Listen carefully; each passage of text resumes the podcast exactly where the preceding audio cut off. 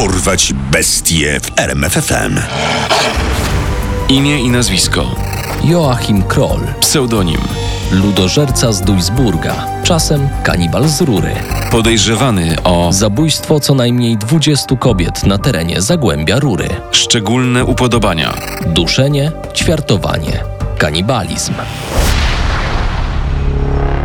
Jest upalny lipcowy wieczór 1976 roku. Jesteśmy w Laar, spokojnej dzielnicy niemieckiego Duisburga. Zazwyczaj jest tu beztrosko, ale nie dziś. W jednej z kamienic trwa rodzinny dramat. Zaginęła czteroletnia Marion Ketter. Parę dni temu bawiła się na pobliskim placu zabaw, ale nagle jakby rozpłynęła się w powietrzu. Potworność. Znów w innym z mieszkań pojawia się problem bardzo prozaicznej natury. Z jakiegoś powodu zatkała się kanalizacja. Prawdopodobnie sąsiad z góry zatkał czymś odpływ. Sąsiedzie, co to rury się u ciebie zatkały? Sprawdź proszę. Drzwi otwiera Joachim Kroll, szanowany mieszkaniec Laar, nazywany przez dzieciaki z ulicy wujkiem Joachimem. Wujek jest bardzo miły i zawsze ma w kieszeni pyszne cukierki. Teraz odpowiada pogodnie. A, może się zatkały, wpadły mi do odpływu resztki królika. Zaraz wyczyszczę. Sąsiad, który interweniuje u króla, zwraca uwagę na smród wydobywający się z jego mieszkania. Nie pierwszy raz czuje ten odrażający zapach. Już kiedyś zainteresował się, co tak śmierdzi u Joachima. Ten zbył go krótko. Szlaki gotuję. Na obiad.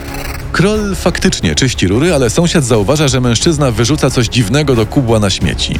Jest zaintrygowany, niemniej szybko zapomina o sprawie. Przypomina sobie o niej, gdy zjawiają się u niego policjanci, którzy przepytują okolicznych mieszkańców w sprawie zaginięcia małej Marion. Na pytanie policjanta, czy nie widział niczego podejrzanego, sąsiad Joachima Krola odpowiada po namyśle. W sumie to nie. Trochę dziwne było, jak sąsiad z góry wyrzucał do śmieci jakieś wnętrzności. Niby, że resztki z rur. Policja nabiera podejrzeń i puka do mieszkania Joachima Krola. To, co tam zastaje, będzie śnić się funkcjonariuszom do końca życia. Pierwsze, co rzuca im się w oczy, to wielki rondel, w którym leżą części ciała. Gdy otwierają lodówkę, przeżywają szok. Znajdują się w niej szczątki pociętej na kawałki dziewczynki. Jej ramiona są ułożone równo na półce zamrażalnika, po to, jak zezna później Kroll, by łatwo było je wrzucić na patelnię. Na kończynach dziecka widać ślady zębów. Policjanci szybko domyślają się tego, co potwierdzą późniejsze badania, że mają do czynienia z okrutnie sprofanowanymi zwłokami Marion Ketter. Dobry, miły wujek Joachim, może nieco dziwny, jak się tak zastanowić, okazuje się mordercą, który przez ponad 20 lat odebrał życie wielu kobietom. Joachim Kroll nie okazuje żadnych emocji przy aresztowaniu.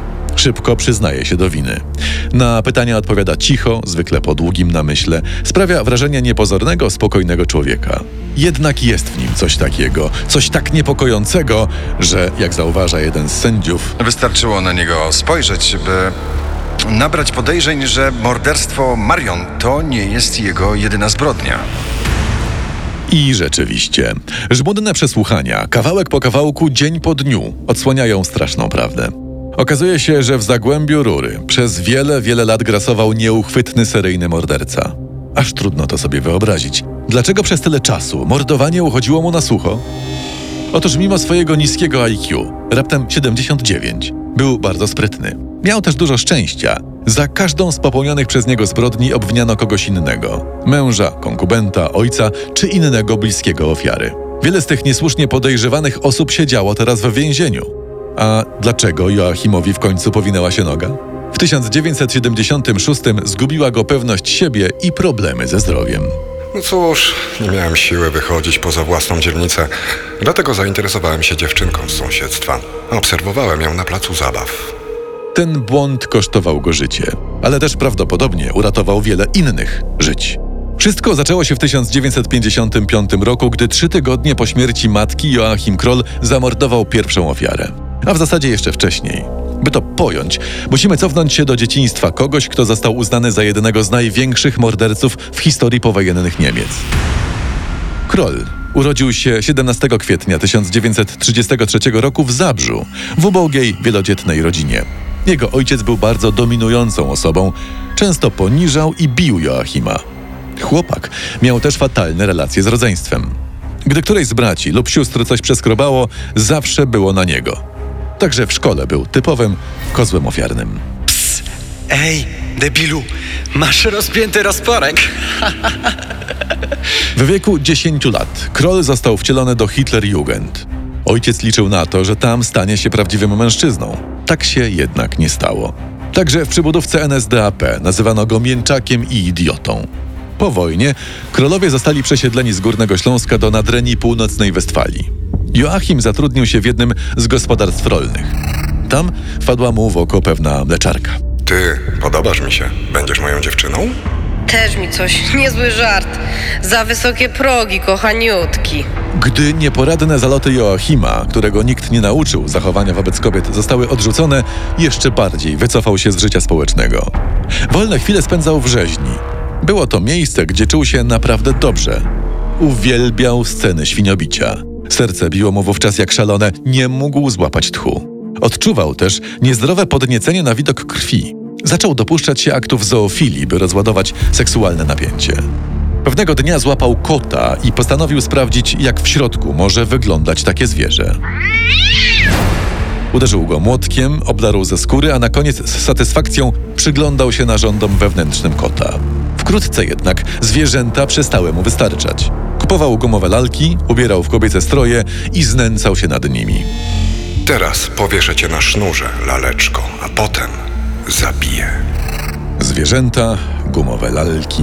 Musiał w końcu przyjść czas, gdy Joachim zapragnął zabić prawdziwego człowieka. Tak stało się 8 lutego 1955 roku. Kroll zaczepił 19-letnią Irmgard Strel, która szła wiejską drogą. Najpierw dał jej buziaka, a potem zaproponował seks. Gdy oburzona dziewczyna odmówiła, zaciągnął ją w krzaki, zgwałcił i udusił stanikiem. Następnie rozciął jej brzuch i porzucił jej ciało w stodole w okolicach Lidinghausen. Mężczyzna w końcu czuł się panem życia, zadowolonym i spełnionym. Gdy odnaleziono zwłoki Irmgard, sekcja wykazała, że kobieta była w ciąży. Jedną z następnych ofiar Krola była zamordowana w 1959 roku Klara Tesmer, 24-latka. Kroll udusił ją na jednej z łąk nad Renem. Za te zbrodnie został zatrzymany mechanik Heinrich Ott, który wkrótce potem powiesił się w areszcie. Można powiedzieć, że był kolejną ofiarą Joachima. Morderca tymczasem kontynuował swój zbrodniczy proceder, przeprowadzając się około 1960 roku do Duisburga. Atakował coraz młodsze dziewczynki, często 12-13-latki. Niewinne, nie stawiające oporu, nad takimi ofiarami potrafił i lubił dominować. Wśród mieszkańców Zagłębia Rury wybuchła panika. Rodzice zawiadamiali policję, gdy ich dzieci później niż zwykle wracały ze szkoły. Policja? Chciałem zgłosić zaginięcie mojej córki. Greta, 12 lat, długie czarne włosy. O 14 miała wrócić ze szkoły, jest już 15.30 i jej nie ma. Niektóre z ataków Joachima Krola jego ofiarom udało się przeżyć. W 1967 roku napadł na zaledwie dziesięciolatkę. Gdy dziecko przestało się ruszać, Kroll uznał, że nie żyje i odszedł. Ciężko ranna dziewczynka uciekła do domu. W sumie Joachim Kroll przyznał się do zabicia 14 kobiet, z czego udowodniono mu 8 morderstw i jedno usiłowanie zabójstwa. Prawdopodobnie jednak ofiar było znacznie więcej. Morderca nie miał konkretnego typu ofiary, nie zastanawiał się nad jej wiekiem, po prostu wykorzystywał nadarzającą się okazję. Najmłodszą ofiarą była czteroletnia Marion, najstarszą ponad 60-letnia Maria Hedgen z Essen. Kobiety dusił szybko, najczęściej atakując z zaskoczenia. Sprawa króla wstrząsnęła opinią publiczną. Ludzie nie mogli zrozumieć, jak to możliwe, że przez ponad 20 lat ktoś taki bezkarnie żył wśród nich i mordował, uchodząc jednocześnie za porządnego obywatela. Zawsze mówił dzień dobry, grzeczny był, a dzieci wprost go uwielbiały. Ciarki mnie przechodzą, jak teraz o tym myślę. Historią króla ekscytowały się także ówczesne gazety. Bulwarówki skupiły się głównie na kanibalistycznych skłonnościach mordercy, okrzykując go ludożercą z Duisburga lub kanibalem z Rury. Czytałeś, Martin?